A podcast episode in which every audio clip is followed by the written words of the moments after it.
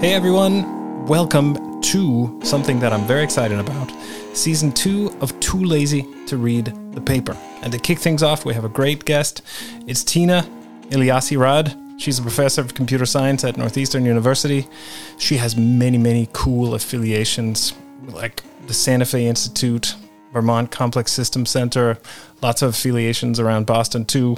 She has worked in cool places before. She does work in the intersection of data mining, machine learning, and network science. She has hundreds of papers.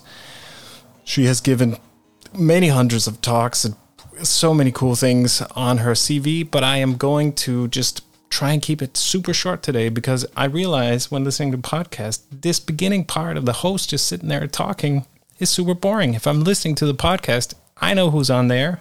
I, that's why I want to hear the conversation. So just to say, Tina's brilliant.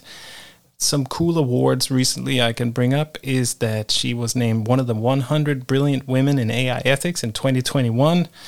She received Northeastern University's Excellence in Research and Creative Activity. That award she received in 2022. So she's super cool. I think you will uh, experience that for yourself in the conversation. So without further ado, I bring you my conversation with Tina Eliassi-Rad. Enjoy.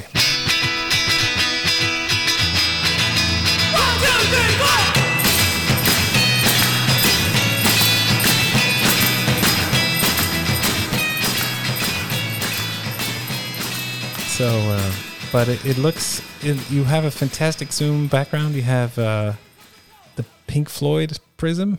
Is that right? Yes, the dark side of the moon. That's what we're going through these days. yes. I feel like I'm the dark side of the moon, so why not put the poster up as well? Yes. But it it um but for you is it like a musical uh reference or a, or a kind of a prism reference or like what's the history if both. there is one? It's, yeah. It's it's both, really. It's actually my husband's poster. Uh, he's very much into music of all kinds Yes. And so when the pandemic started, I'm like, oh, I need some background here. And so we weren't using his poster, so I put it up. And as you said, there's so many different meanings to it. Yeah. so from the album cover to the prism itself to, you know, white light goes in and color comes out. yes. No, no, no. It's it's beautiful. And it is it I mean, I I was just today at a at a glass door where there was um, you know, like the pane kind of narrowed in in like a little triangle, and there was mm-hmm. a beautiful little rainbow uh, oh. uh, on on the side. And it is, it's magic every time, even though you know what's like. There's this famous, um, you know, like the like people say doesn't like I think it's Feynman who says it. Like maybe he talks about a rose, or I can't remember the anecdote, but basically his his point is when you understand the physics it adds to the richness rather than detracts from it. You still see the beauty, you still see, but then you you have this kind of depth underneath it. Oh, absolutely. You know, whenever you learn something, it just makes you feel good. And every time you see it, you're like, oh, I know that thing. Yes. I know how it works. So it's it's lovely. yes, it's awesome. All right. Thank you. That's that's all the preamble.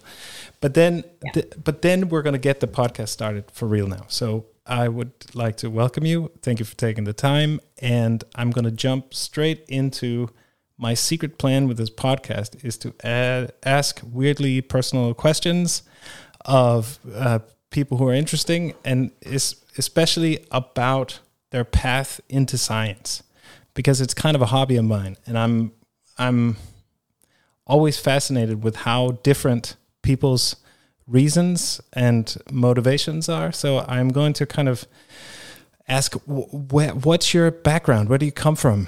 Um, what, what, what, you know, like, um, what were you like when you were 12 and did you know that you wanted to be a scientist or how did it all start?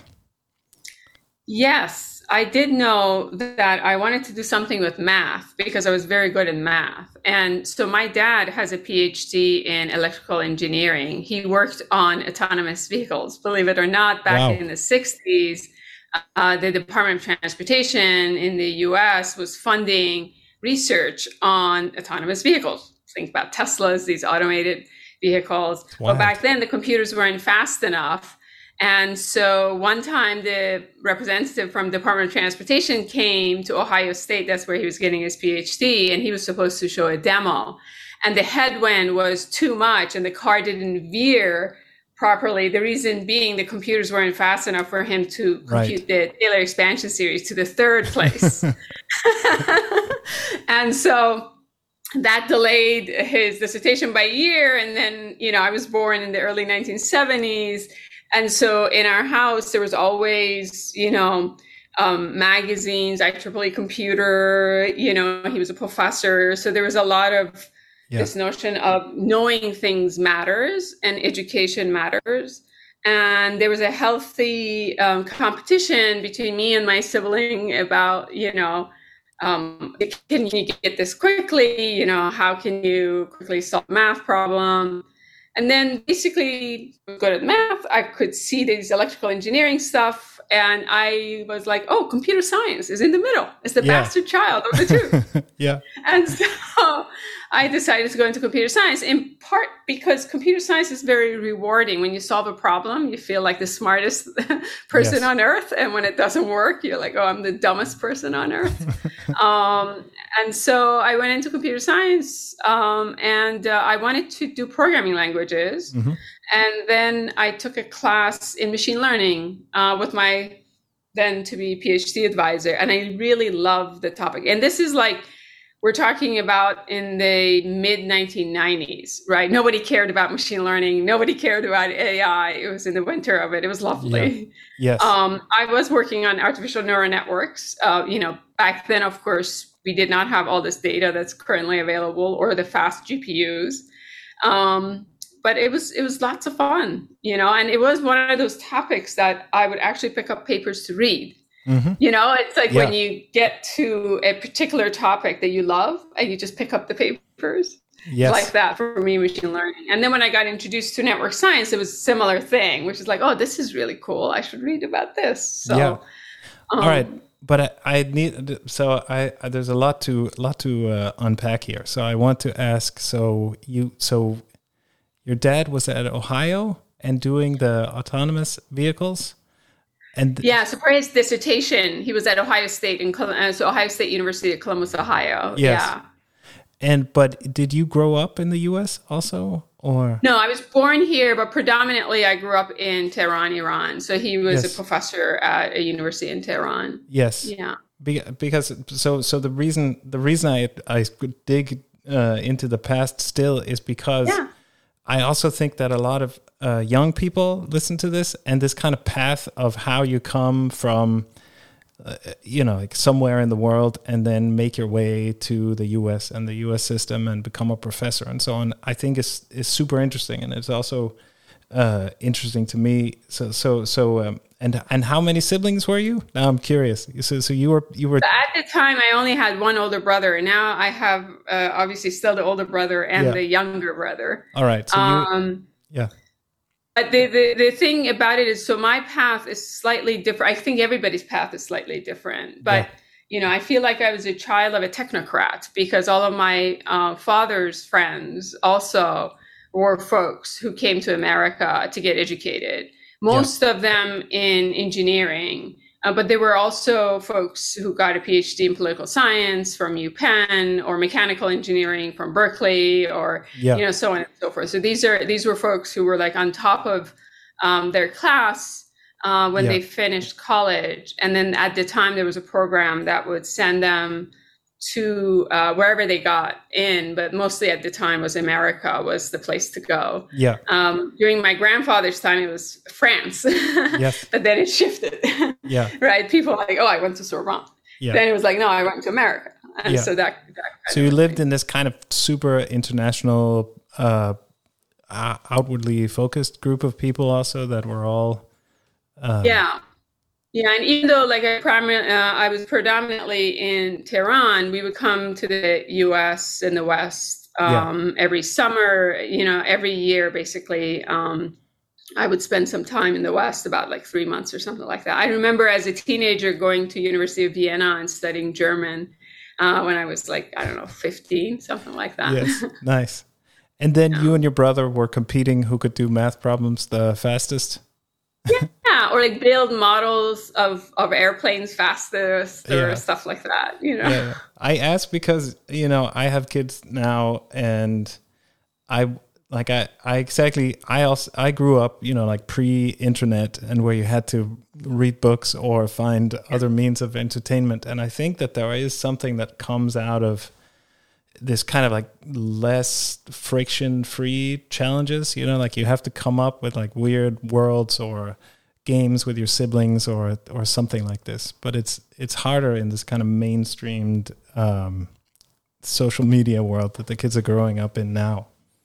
Definitely, definitely. And I remember like with my uh, brother and my cousins going to like the river that was near my grandfather's house and like collecting frogs and looking at them and seeing how they Yeah. would interact with each other. And so it was just like, it, it wasn't just like engineering or physics. It was also No. like looking at some stuff about biology. And I was like, okay, biology is hard. I'm not going to touch biology like very early on. Yeah. like, yeah yeah exactly just the like being fascinated with the world i guess right and and um, f- figuring it out all right so Yeah. And then, as you were saying, uh, um, you know, generations differ. So my youngest brother is 11 years younger than me. So my my brother, my older brother, and I, we were both very studious, and you know, very much like, you know, the the mainstream educational system. And my older brother is director of glaucoma at Boston University. My younger brother, um, he wasn't very studious. Uh, he's like a venture capital in San Francisco.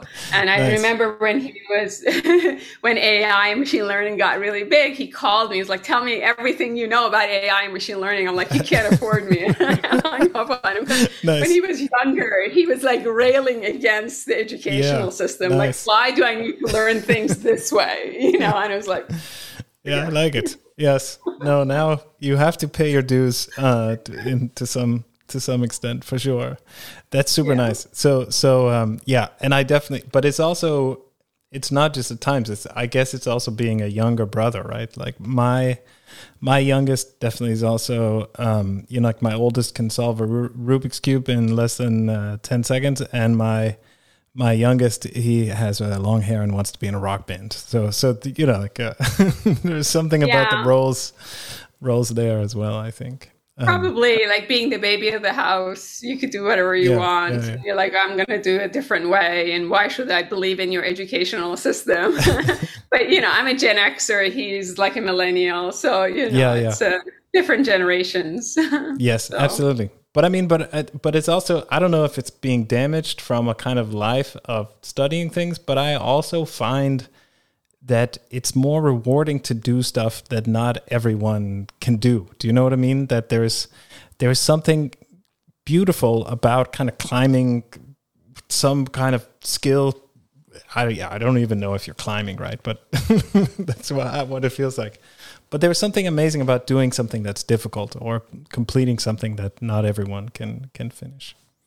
Yeah, absolutely. And like one of the things I always tell both my PhD students is that it's not that people who get a PhD are somehow smarter. It's just that they persevere.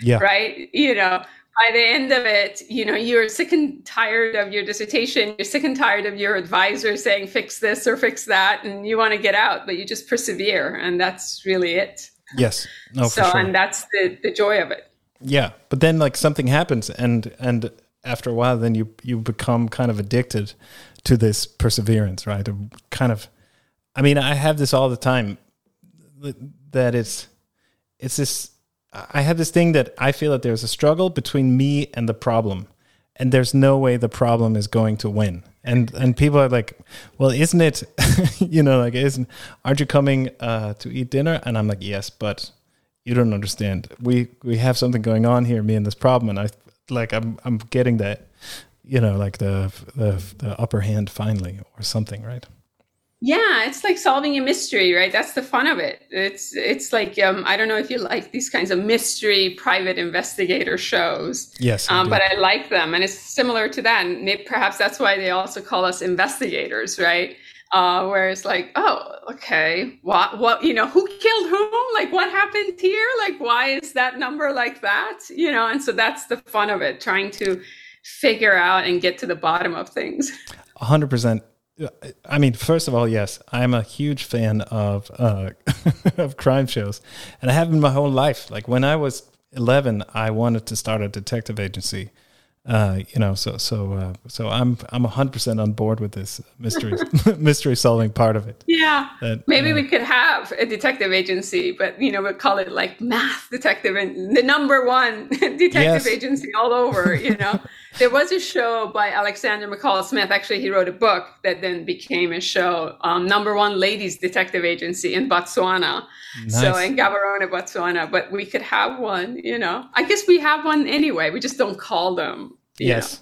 I mean, one time the Danish police contacted me for something with graph analysis, and I'm like, I hope this is going to be the start of like numbers or um, what else is there? Bones. You know, like there are these yeah. these shows of, but it, it, they they found out I was completely useless, and then um, then we, yeah. we we skipped it again. But I I had a I had I had a dream, but uh, yeah, I guess you know it would. Um, we would have to make a lot of money doing this. Otherwise, I feel like it would detract from from the science. But it would be nice to solve a murder once in a while. All right. True. It's usually fraud, right? So, for example, with folks who mine or learn from graph data, it's usually fraud or some anomaly detection. Yes. So one of my mentors, Christos Faloutsos, has done a lot in, in terms of fraud on uh, on eBay, right? And like the bad guys never talk to each other, right? Yeah. They talk through intermediary to the good guys and stuff. And I believe he actually got a call from FBI as well, like, you know, this software, whatever. But um, but it's usually fraud. It's not like murder or something. You no. know, it's not like bones. You know, you come across some, you know, yes. remnants. Yes, there's also a lot more work that goes into the data visualization that they do that than you know like we have time for for for most of the plots uh, with the 3D stuff. But anyway, but I'm glad yeah. you like this. Okay, but hang on, we have to get back to the main thread. So so uh, you, you grow up in Tehran, and then you when do you come to the U.S. to to? Um... In high school, I come to the U.S. in high school. I finish high school here, and then uh, in Madison, Wisconsin, and then I go to University of Wisconsin Madison. All right. Um, yeah. And then also super interesting to, to to be kind of in machine learning pre data revolution because I, I the department that I am in so so I studied at the Niels Bohr Institute and studied physics but I did my PhD in a department also that is kind of exactly like now incredibly successful uh, because they were just in the right place at the right time. But there were many, many years, as you call the, the, the dark year or the winter or whatever, of doing neural networks and then nobody caring at all, right? Uh, so, so there's also been this huge thing. So so so when you started at university, like more specifically, what were you working on? Like what kind of um, problems? Yeah. So for my thesis, for, for my PhD um, thesis, for my dissertation, I was I built one of the earlier uh, personalized web searches, and so there were two neural networks that one would learn the kind of pages you liked and one would learn the kind of links you liked hyperlinks that you liked yes and um, uh, the idea was back then, obviously, we didn't have the data or the fast architecture, the hardware. So mm-hmm. the idea was theory refinement that if I knew something about you, I could code it in the architecture of the neural network in terms of this right. if then else rules. So if let's say I want to learn something as simple as candy, like what is candy? And if I say, well, if shiny, then likely to be candy, right? Yeah. Or if shiny and sweet, then candy, then I can put that as part of the architecture of the neural network. Mm-hmm. And so when I get something that's shiny and sweet, then the hidden layer will uh, fire, et cetera, et cetera. Yes. Now, of course, this would also get data and hence theory refinement. Um, and so then if your theory was wrong, then it would get refined. If your theory was right, then you needed less data to converge. Yeah. Right. And so um, so that that's what we were working on. It wasn't like just one hidden layer back for back then. It was considered deep because you yeah. had like multiple hidden layers, but not like what it is now, where you have no. like trillions of parameters. Um, so that's what I was working on for my PhD dissertation. Yeah. For my master's dissertation, I worked on simulations for the Air Force, and that was really fun. So oh, wow. visual programming basically. Yeah. So that was uh, basically like, okay, in a cockpit for, for a pilot, like how would he be able to um, reprogram the system by drawing? So. Oh, wow. Fantastic. That sounds crazy and, and, yeah. and amazing. But, yeah. but yeah. So, yeah, so over time, I, I moved away from like the core computer science, where like I wanted to do lambda calculus and programming languages, and then I hit Turing tar pit. So the Turing tar pit is a place where everything's possible, but nothing interesting is doable. Mm-hmm. And then I was like, oh, this is boring. I don't yes. want to be in this tar pit. I want to get no. out.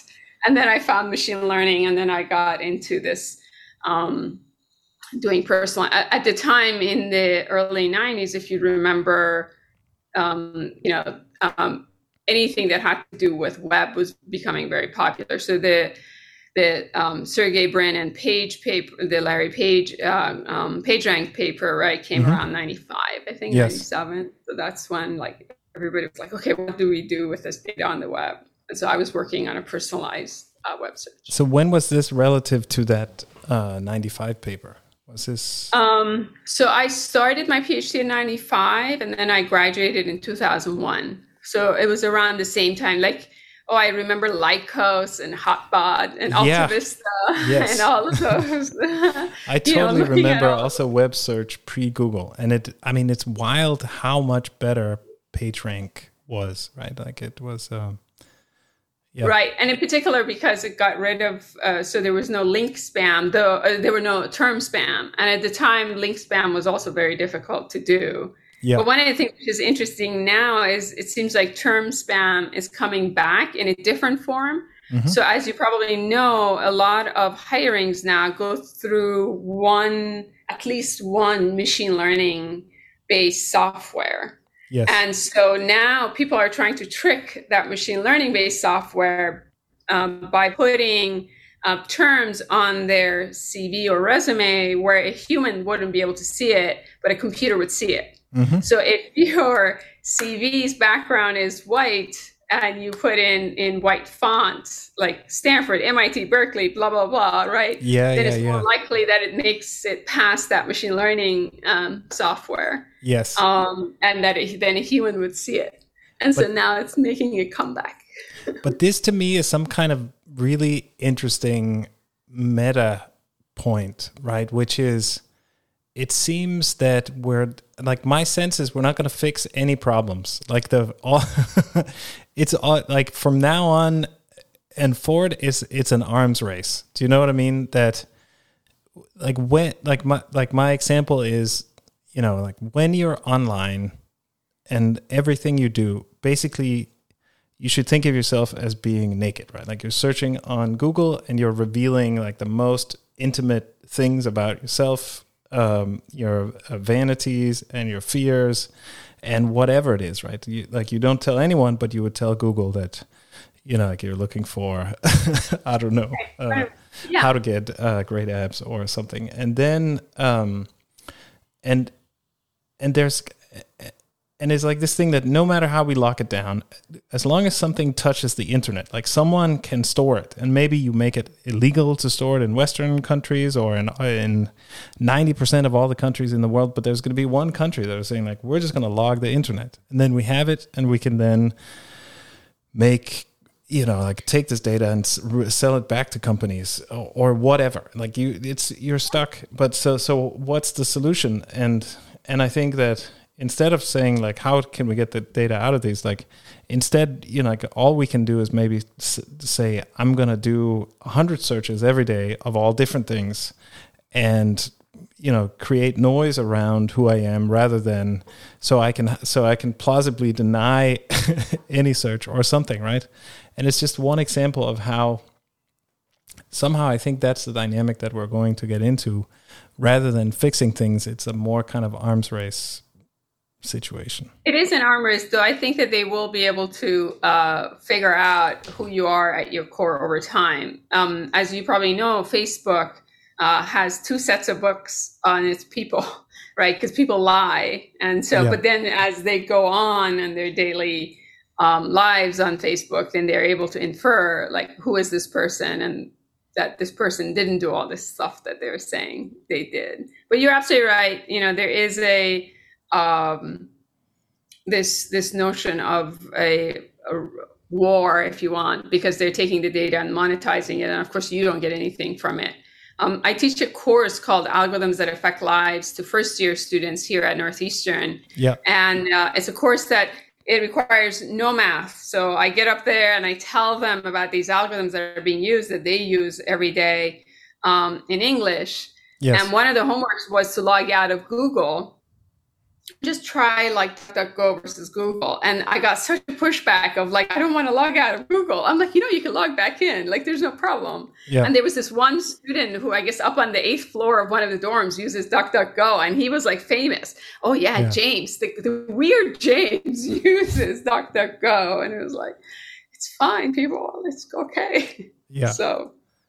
But what anyway. were they worried? They were worried that Google's picture of them would be misleading or incomplete or like I'm I think it was just inconvenience, right? It was just that they they feel like um, Google gives them the utility they want, and they just didn't want to log out and log back in. you know, that's wild. Like, I spend a lot of time thinking about how I can be logged out of Google. so this is like you had to explain to me what. Uh, yeah. But it is, but it is convenient. Like in the end, for example, I ended up like buying my own Google hosted domain so that I can have all the Google products. But then since I pay for it, I then also own the data and part of the analytics because it is it is also good stuff that they make. I mean, I agree with with the students on that. The utility the utility of it is is something that they just couldn't get over. You know, even though like DuckDuckGo does very well, you know, um, and and in part, like the exercise was log out of Google and then go into the incognito mode or private mode of your um, web browser and do some searches and see the difference between DuckDuckGo and the incognito logged out of Google. And Google still will know your location and uses your location. DuckDuckGo doesn't. Yeah. Um, and so just for them to see what's going on. Yeah, no, no, no. But it's it's it's for sure, it's for sure wild that what's happening. But I, but yeah, but I, I have a sense that you know there's there's nowhere to hide, but maybe there can be a kind of arms race of of uh, you know then then I don't know what the next step in the resume is, but that's I didn't know that I had to um, put MIT and Stanford in my in white font. Or you know what are the keywords that they're like, oh yeah, and I worked at Google and Apple and whatever, whatever yeah. you know, whatever the job is, yes. or Goldman Sachs or, or whatever, yeah, yeah. you know. Yeah. Um, wow. But I think the best way for this, uh, for where we are, is to educate the public, and so that's why I had uh, I have that class, right? Yeah. So another exercise for the students is to go and um, enter material on Wikipedia and see if the material stays yeah. or if the material gets taken down because, for example, they don't have sources or whatever else. Um, so they're nice little little um, homeworks that they have to do, and they they kind of like, oh, okay, like my material got deleted from Wikipedia immediately. yeah, like, but I I heard that it's ab- like I heard some stories that it's absolutely impossible to get anything on Wikipedia unless you you kind of have to build a track record and a resume and and do things in a very spe- like that. I think Laszlo had a story that he was tried to edit the network science page and he was just totally shut down by, by some of the editors because he didn't do it in the right, right way. well, something. you have to have a, obviously you have to have an account and then yeah. you can um, add stuff. And if you add stuff that there's reference to it and then they check the reference, then it does stay. But right. if you add stuff that has no other reference, then it's less yes. likely to this day. Yeah, yeah. yeah. There's something about like secondary uh, uh, sources and so on. There was also you can't be a primary source. I think I also heard a story about like some someone where there was a story about them on Wikipedia that was wrong, and then they tried to fix it, like someone famous, and they couldn't because it was misreported in a newspaper. And then you know, like they go, "Well, I'm Brad Pitt, and this didn't happen." And the, the Wikipedia editors were like, "Well, I mean, you don't have a source for it." And he's like, "Well, yeah. I'm." so there's uh, there's some funny uh, stories about that stuff. But anyway, yeah, they're big on sources. So yeah, yeah, yeah. But anyway, but it's a magnificent, you, you know, like thing Wikipedia right? It's like a like someone had a cool saying about it, something like it's one of the only things that you know like shouldn't work in theory but works in practice. Or like it's you know like the it's the opposite of everything else that works in theory but doesn't work in practice. This one doesn't work in theory but works in practice. And that's like a wild uh, thing. Yes. Yeah. yes. All right. Anyway so so um you also mentioned this turing tar pit which sounds uh yeah. super cool. And this is another thing i think that's also interesting for young researchers this is like when do you change direction what is the sign like because you should persevere. We already established that. But at the same time you should also know when to quit right? So so can you talk a little bit about this? Because you have made some pivots in your career. Um, yeah. So so do, like do you have any thoughts on this? Yes indeed. So um, I was going to get my PhD at University of Illinois Urbana-Champaign, and so there I was doing programming languages, and there's where I encountered the Turing tar pit, and it was like, okay, no, I don't want to be here because like nothing interesting is doable. And then I got married, and so then my husband was a, a PhD student at Wisconsin, and he's a philosopher, so it was easier for me to move and have support than for him to yes. move and have support. When I went got my master's at University of Illinois and went to University of Wisconsin. That's where I took a class in, on machine learning with Jude Shavlik. So we were one of the guinea pigs for Tom yes. Mitchell's now classic machine learning textbook. Nice. And um, that's when I, when I fell in love with machine, with machine learning. And then I did the personalized web search. Then I um, went to Lawrence Livermore National Laboratory. That's where the hydrogen bomb was invented. So most yes. people know about the Manhattan Project, Los Alamos. National yeah. Lab- Laboratory Atomic Bomb. Uh, I went to Los Alamos because I didn't want to go into academia. I thought academics were weird. Yeah. Academics are still weird, but then what I realized was I was weird too. So that's yes, very nice. but, um, and so when I went there, I started working on scientific simulation data. So we can't blow up nuclear weapons. So we study um, other kinds of explosions like yes. supernova and other kinds of things. And so I was building um, statistical indices over these large um, amounts of data that these scientific simulation data was outputting. So basically, yeah. physicists put up these complex differential equations in these big iron machines. They produced lots and lots of sim- um, data, and that data wasn't being looked at. And so I was working on that. It was lots of fun uh, yeah. working on, you know, stars exploding. And all of my examples were like, everything's fine. And then a wall crushes a can or, you know, something explodes. And then 9 11 happened. So when 9 11 happened, then there was all this stuff of can we connect, could, could we have connected the dots, right? There was yes. this notion of if we had connected the dots, we could have stopped it. And of course, that's now like close to 21 years ago. And then a lot of research funding went into network science, went into yeah. mining and machine learning of networks. Because I was going to say that this is like the first time I remember seeing your name was from the Lawrence Livermore lab, I think. Yes. Like you you were yeah. doing some stuff on really big graphs or something, maybe? Exactly. Yeah. And that's actually how I also so when I started looking at graphs, that's how I also met Christos Faloutsos, and that's also how I met all the network scientists. Yes. Um, so Christos Faloutsos, who is a computer scientist, was working on um, uh, mining algorithms for big graphs. Of course, mm-hmm. big is relative, right? So if you go to yeah, Google and give a talk and say, I work on a big graph, they will laugh you out of the building. Sure. Um, yes. But some of the pivots has to do with events in the world, right? So if mm-hmm. 9-11 hadn't happened, and if the US government and its funding agencies weren't putting all this money into network science and yes. into graph mining, then I probably would still be like working on either scientific simulation data or other kinds of data. Right. Um, but then I really liked I really liked relational learning and relational dependencies, and that's kind of where I have been. I would say since like 2003 or 2005. Yes. Um, but recently I've kind of expanded onto ethics of AI and etc. But yeah. I still love graphs and I yeah, still like yeah. machine learning on graphs. Yeah, but I guess I guess like when we're thinking about pivots or changing direction, I mean, I have also been thinking about those things, uh, at least to some extent, and part of it is also external events.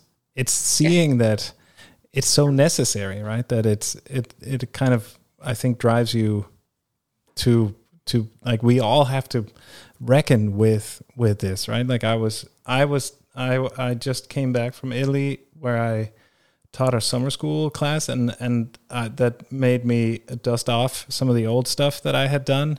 And there were kind of these old heady days when the game was very much kind of can I find like some wild data set online that no one has thought about that is, is out there and then go and scrape it without asking anyone's permission and then write a paper about it?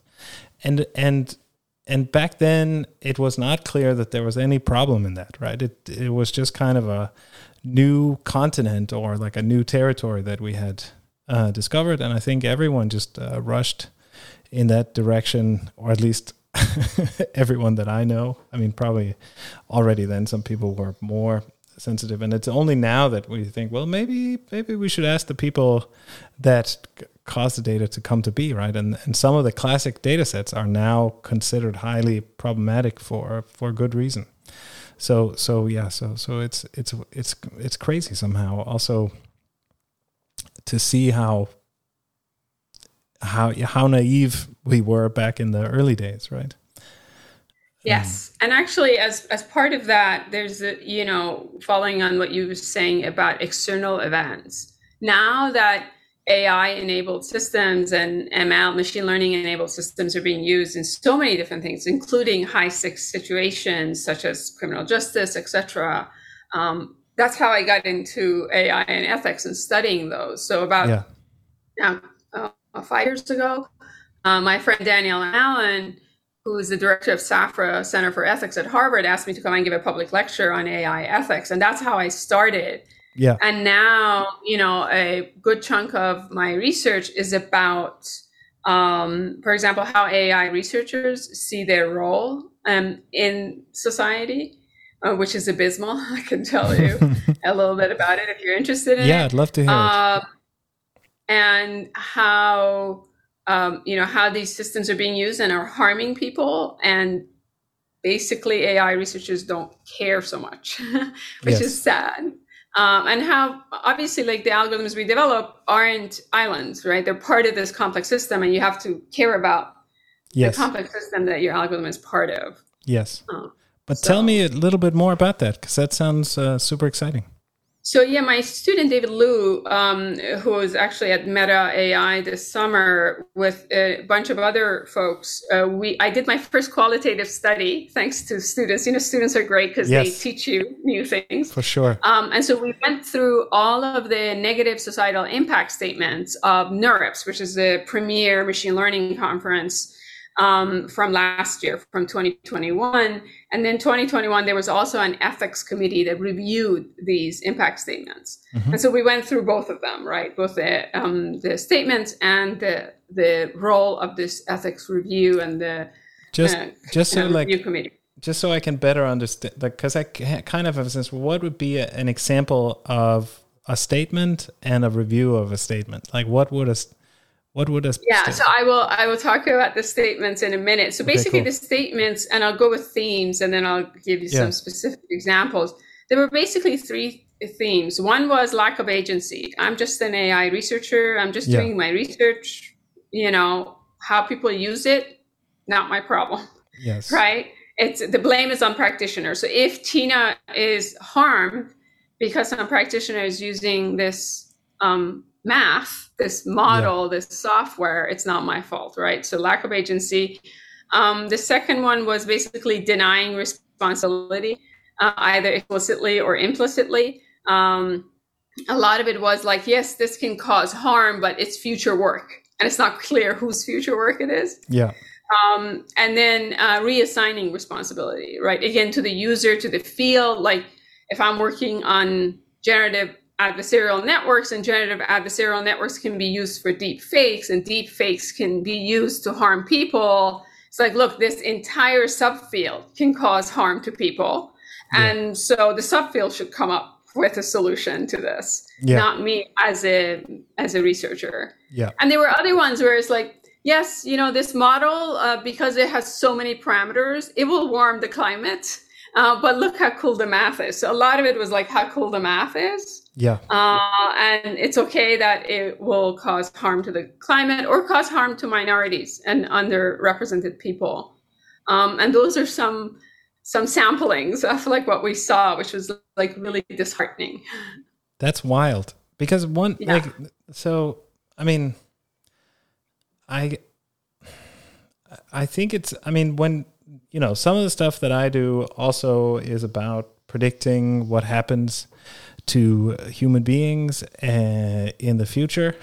And and and then when i get the question i will say something along the lines of well you know it's important that we have someone doing this work that is publishing and being open about what's possible and so that we can have the discussion.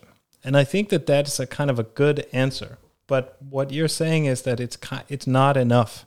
You also have to take responsibility to, to then also generate that discussion and and make sure that you have stakeholders maybe even one level out let's say among the politicians and so on so that these results also come to um, come to, like that that there's there is a discussion and then there's also the possibility that someone can then make decisions based on that knowledge right? It's so so i think it's a good point that it's not enough to say yeah we're doing it because it's important to know what's even possible uh, and if i didn't publish it it would be happening inside big companies anyways you know? So so so i think this is a, like a very important point essentially.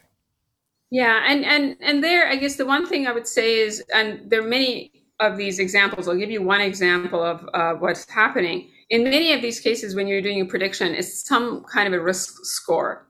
So yes. you're assessing risk of somebody.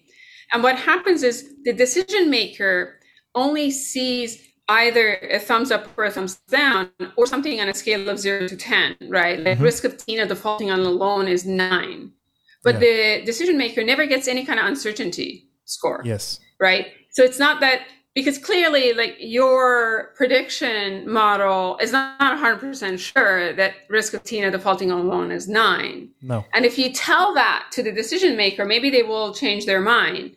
And there was a case in america actually in wisconsin where a judge overthrew a plea deal that lawyers had come up with on both sides obviously it's a plea yeah. deal uh, because the risk assessment software said the risk of the guy committing um, a crime while being out is high. Yes. Um, but there was That's no wild. uncertainty score, right? So my yeah. guess is like perhaps if the judge knew that the prediction model wasn't very sure, then he wouldn't overthrow the yes. plea deal. No, no, this is but this is wild, right? Because I think I mean, so I did some work on modeling COVID and and and uh, and we had to exactly communicate the results um, of some of the models to the like quote unquote decision makers, right? But but the the politicians and and the um, health uh, uh, authorities and and they also they don't want they don't want uh, error bars, right? Like they don't they don't want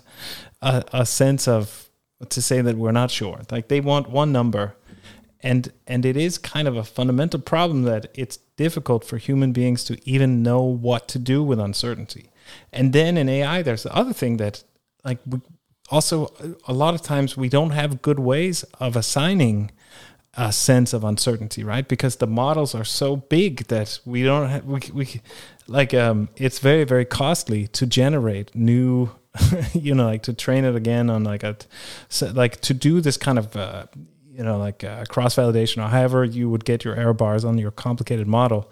Some of it is kind of you know like very costly or not always like meaningful to put error bars on from like what the theory we can do. So there's also kind of a practical problem for some of it. Right. And this is why just like at least um like from my perspective i need to tell them that the model has uncertainty. Now how i tell them exactly as you said it's difficult and especially since they don't want to hear it right? Yeah. They really want thumbs up or thumbs down. And computer scientists also basically embrace this because we're very good at thumbs up or thumbs down, right? Yeah. It's classification, it's sorting, right? Whether I sort into two buckets or whether I sort into 10 buckets or whatever, yes. it's sorting. I know sort, right? Computer science 101 is about sorting. Mm-hmm. And so, um, but in the meantime, people are being hurt. And so, right now, if you look at the field of AI ethics, basically there are two groups and they're like on opposite side of grand canyon. The distance between them is very wide. Mm-hmm. um, there's the group that's usually privileged in society usually from academia. They pat themselves on the back and they say we're advancing science. And then there are people who are marginalized um, who are saying look our people are being harmed right now yeah. right uh, with these algorithms. And maybe we should slow down because yes. people are being harmed, right? And so, and I don't see this gap being closed. That's the issue, at least in America, right? Until there are like some uh, lawsuits with big money being paid out. Yes. Um, I think, I mean, in my corner of academia, that also, and it must also be in yours, which is has more kind of the social science aspects. I think there is much more of feeling that this is important, but it's it, but what you're telling me, I mean, uh, NeurIPS is like that's the hardcore machine learning where maybe these these things are not coming up, but uh, but uh, hopefully it can sort of propagate in that in that direction, right? And and um, yeah. Yeah, I, I, feel like perhaps, and one of the reasons we did this study that's going to uh, be published in AI Ethics and Society at Oxford, uh, October, uh, sorry, August, August 2022. I who knows which month or year it is. Anyways, in a couple of months. Yeah. and and AIES is a triple AI ACM conference is to perhaps these kinds of negative uh, societal impact statements can be used to educate the yes. AI researchers because predominantly um, they don't care about it, right? Um, yeah. Predominantly they care about the math, and that's also comes through, right? Um, yeah. But then there are other things that can one can do. And I was talking to Bin Yu, who's a distinguished professor at UC Berkeley, about maybe uh, conferences like NeurIPS need to mandate an assumptions section or need to mandate a technical limitations section. Yes. Because all of these models make assumptions, all of them have technical limitations, and usually people don't talk about them. Uh, because yeah. if you talk about them, then maybe your paper will get uh, rejected. Already, yeah. the odds are against your paper. Right? Yeah, yeah, yeah. Um, no, I, but I think that's it's exactly about incentives, right? Like, like no matter how you slice and dice it, these NeurIPS is competitive, and it's not just a little bit competitive. It's crazy, crazy, crazy competitive, and it's clear that if you're competing against the best in the world, and the game doesn't have any points scored for doing uh, anything except beautiful math. Of course, that's what these highly competitive people are going to be optimizing for. Like what what like I would be optimizing for that if I like even though I feel strong ethical obligation, I also have a strong sense of competition, right? And so you you, know like you're you're kind of like the I think that you need to change structurally the uh, the, like the reward system in order to change change these things. So I think that would be be like a nice thing. And I, I think another thing is also it is somehow also that that the whole kind of focus on fairness and what fairness means and the deep complex math of fairness and so on has also been a little bit of a wild goose chase in a way because uh, because it reduces again these kind of big structural things in society to like a nice neat little mathematical problem where you know like where you can kind of say oh but i'm gonna f-. but that's not what it's about it's about that when we implement stuff we need to do everything we can to make sure that you know like minorities and the disadvantaged are not just steamrolled by algorithms and that's we don't fix that by you know changing some fairness. Instead, we think about like what is it that this machine is doing, and how can we make sure that what happens is somehow, you know, more. Uh, I, I think that I mean I don't know the terminology, but I think like it's more just or like something than just kind of pure fairness, right? Yeah, you hit it right on the nail on on many things. So one is the incentive structure, right? Um, and I was just at Museum of Science here in Boston talking with folks who are using AI in healthcare, and I was asking like, what is the incentive for the doctor um, to use a machine learning based system? Is it is the incentive that perhaps the doctor is now going to spend ten minutes with me as opposed to fifteen minutes? Yeah. Right. Is the incentive that somehow um, the data or the machines that that did the tests on me are in the distribution of me and like this can give some good predictions. Yeah. like what is happening right? And thinking about the incentives is extremely important. And then along these lines usually somebody asks well the human is biased anyway right? And that's yeah. where i always um, um, tell them about um, cesar hidalgo's new book uh, which i know you know cesar well. Yes. Um, um, about how humans judge machines and how when a machine causes you harm, you don't assign intent to it. But when a mm-hmm. human causes you harm, you assign intent to the human. Yes. Right. And so this gets to accountability. Yeah. And so we still haven't figured that out. uh, and in AI, we have no professional norms. So everybody's just waiting for regulations to come from on high, which I think yeah. is the wrong thing to think about. And like uh, like other sciences, like um, medicine, um, biology, etc., they have codes of ethics, right? The Chinese doctor who used CRISPR to change the genome of a fetus was excommunicated from his society, yeah. and I believe he's in jail now. There's nothing an AI researcher can do, you know, to get excommunicated from the community, right? And that's something which is uh, it's like, well, maybe we should have professional norms. And then yeah. finally, what you were saying, all of this work in terms of fairness it's just constraint optimization. We love optimization. This is constraint yeah. optimization. Right? Yes, yes, It's yes. really not getting deep into like uh, like why should I believe in consequentialism, right, or deontology, like, or you know, I just like really think more deeply about the issues like fairness and justice and stuff like that. Yes, as you said. Yeah, and I think also just one tiny smidge on this, on on top of it, which is like I think that the politicians have a role to play, but the problem is that they don't they don't understand any of the complexity of the problems that we're dealing with. And so like and we don't even, right? Like even if you get the best minds available and say, "Okay, now we want to fix the problems with social media. What should we do?" Let's say, right? Just to pick an example. We don't we don't know, right? Like as you say, it's like a huge crazy complex system interacting algorithms uh, people feedback loops all this crazy stuff. And and so if they asked me and said okay we're going to put you in charge.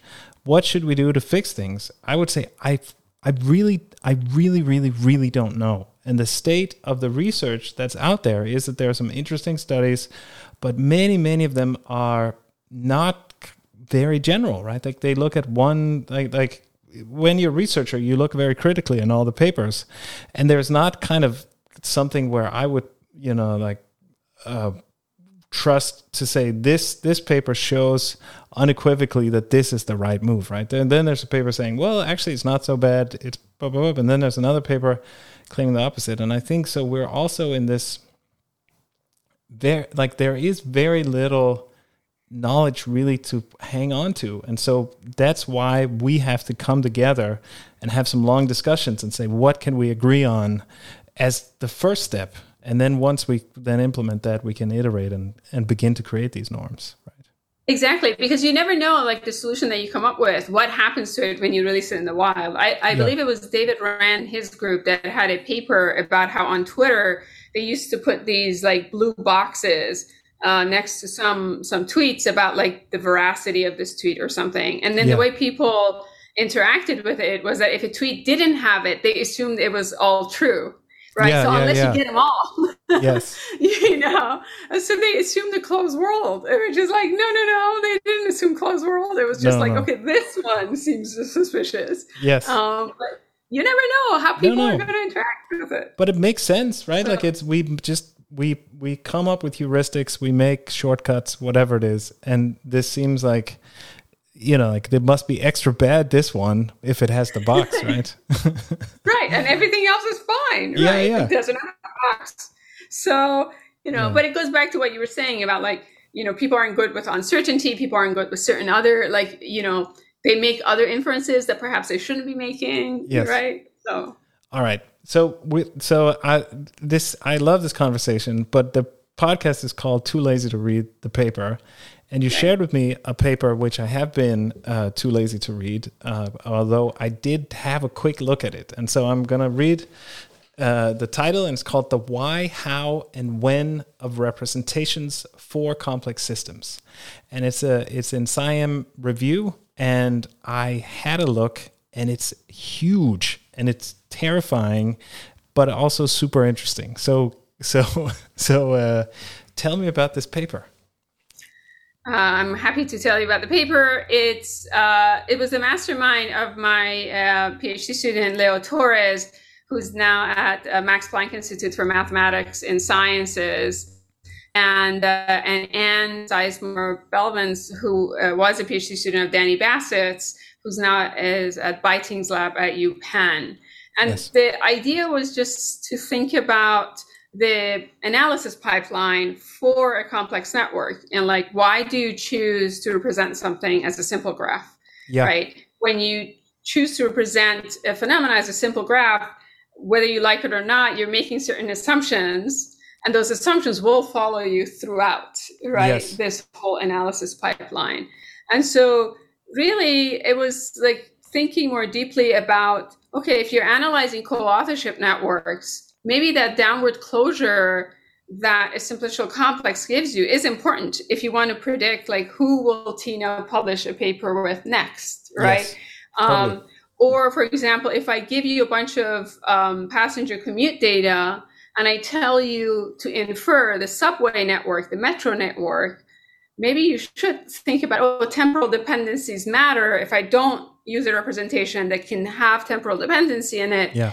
then no matter how great my prediction algorithm is I won't get the right network because I won't get the exchanges correctly. Yes. Right.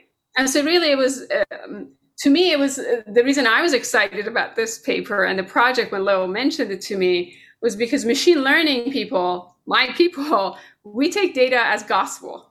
Mm-hmm. Right. Uh, and yeah. this is like, no, you shouldn't take data as gospel. You should think yeah. about it, right? What are the processes that generate? I know you as physicists, you think about this all the time but machine learning people, our focus is somewhere else, right? Our focus is on what's the mathematical model we use, how, yeah. what's the optimization algorithm, what's the loss function, right?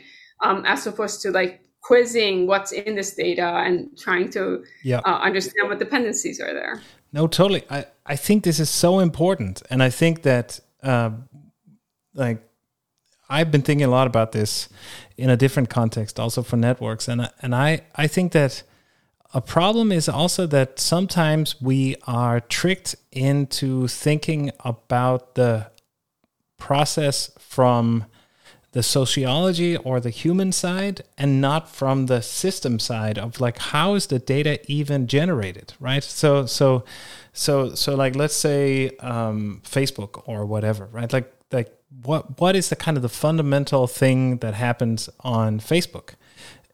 And and and there like the you know like there's a lot of rules for like the fundamental thing that happens or one like there's a friendship graph of course but is that you like you post something and then some stuff can happen downstream from the post but the set of actions that can happen and the graph that can unfold is highly constrained right? And a lot of times, what we'll do is we'll take this highly constrained data and then we'll like simulate some process on it as if it has to do with knowledge spreading or what, like the mental state of the participants or whatever. But in fact, there are many constraints in the data that we're working on that we're not even taking into account. And so I think this is like, like very, very important point to think about.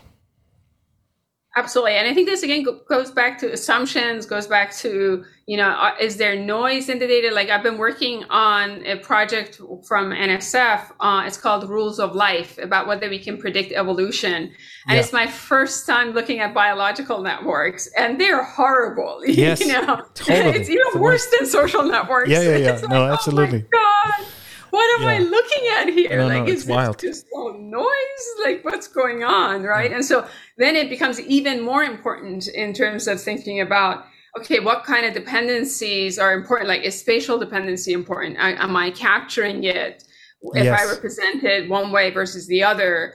Or like one of the things that I've realized, like a lot of people use hypergraphs as basically sets of sets. Mm-hmm. They don't really look at the fact that, for example, when I look at a hyper edge, there could be nodes in that hyper edge that don't have dyadic relationships with each other. Yes. So then those kinds of missing substructures are important. Uh, and so it's like, okay, great, but are you just using it as sets of sets, or are you, you really using it as a hypergraph? Yeah, yeah, yeah. Like there could be some yeah. kind, there could be some structure within each of these sets, essentially. No, no, but I think this is exactly. so important. But but and and can I just? There's a there's a big reason that I look at social systems, and it's exactly that we have the data and we have precise temporal data for a lot of the systems, right? Because it, especially like in some biological system, you can get a sense of what does the interaction set look like, but time is so important, and time is very hard to pull out of a living system, right? Because the, you you, uh, you destroy it in a, a significant way when you try and figure out what's going on with it. And you and there's a lot you can't get uh, even if I then build a thousand identical cells or whatever something different is going to be going on in them. So you, you're getting these ensemble measurements rather than you know dynamics. Exactly. And the, the other aspect of it is, for example, computer scientists, we don't do time well, right? We discretize things. We say, do you want it fast or do you want it good? Do You want it fast. I tell you, you want it fast, right? Yes, yes, so yes. this notion of continuous time, like, why are you discretizing this way? Why Monday, Tuesday, Wednesday, right? Yeah, it's like, no, but I, know. but I also discretize time, and part of it is also just for my own brain. Like I, it's very, very difficult for I at least for my brain, I can't speak for others, but like imagine, just imagine in your mind a kind of a, a graph where time, like con- with continuous time changes, it's just, you know, like yeah. it's very hard to keep keep in keep keep in RAM, right, or whatever uh, it's going on. Yes. There. No, I agree. I agree. But you know, this again goes back to certain assumptions that we make, and you know, the whole of the paper is like you need to be careful about these assumptions. You need to write them down. And that even if you get a second set of data from the same system, the assumptions you made on the first data set may not translate to the second data set. Yes. Right. Which is the same, like as you were saying with Facebook, you know, depending on whether you're working on the friendship network on or on who posts on whom or who likes whom, right? Um, you, you perhaps there are different assumptions that are going on.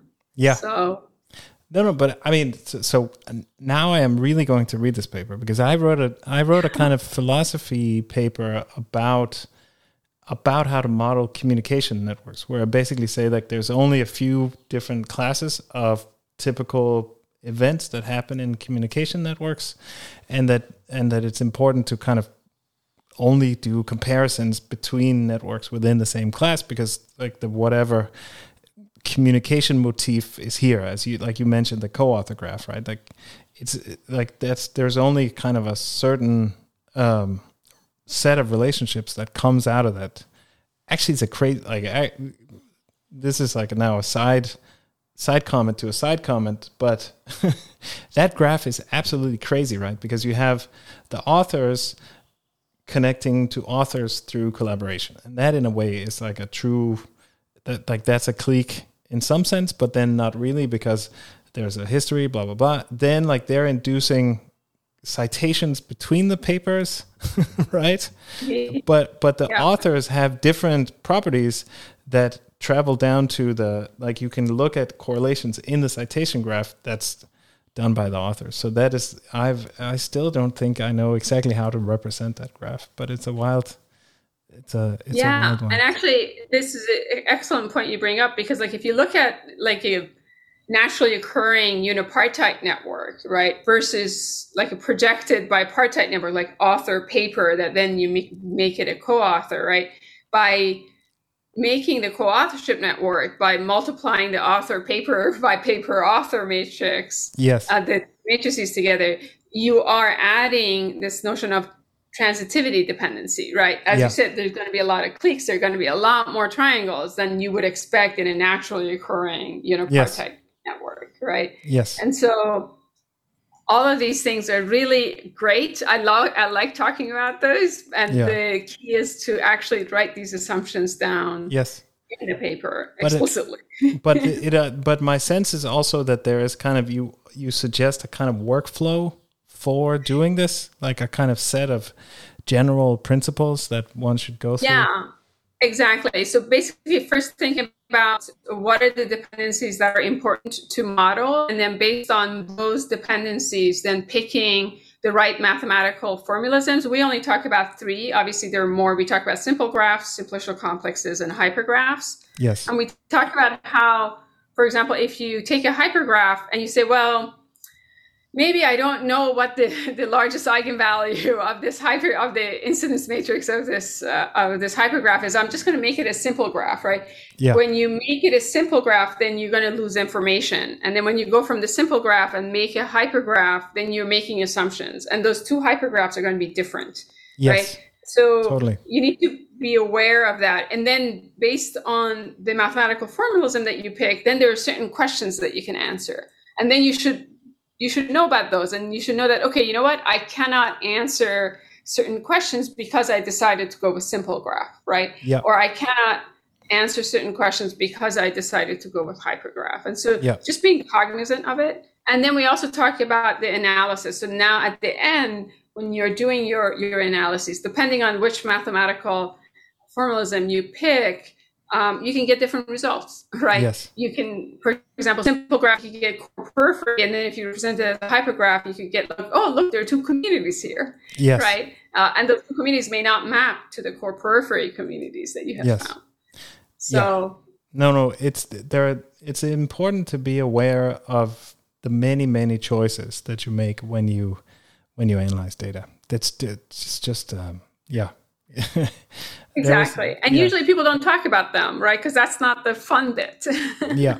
No no no. Absolutely. And and i mean and actually that reminds me of a thing that i i thought about when when you mentioned the biology uh, work which sounds super exciting by the way.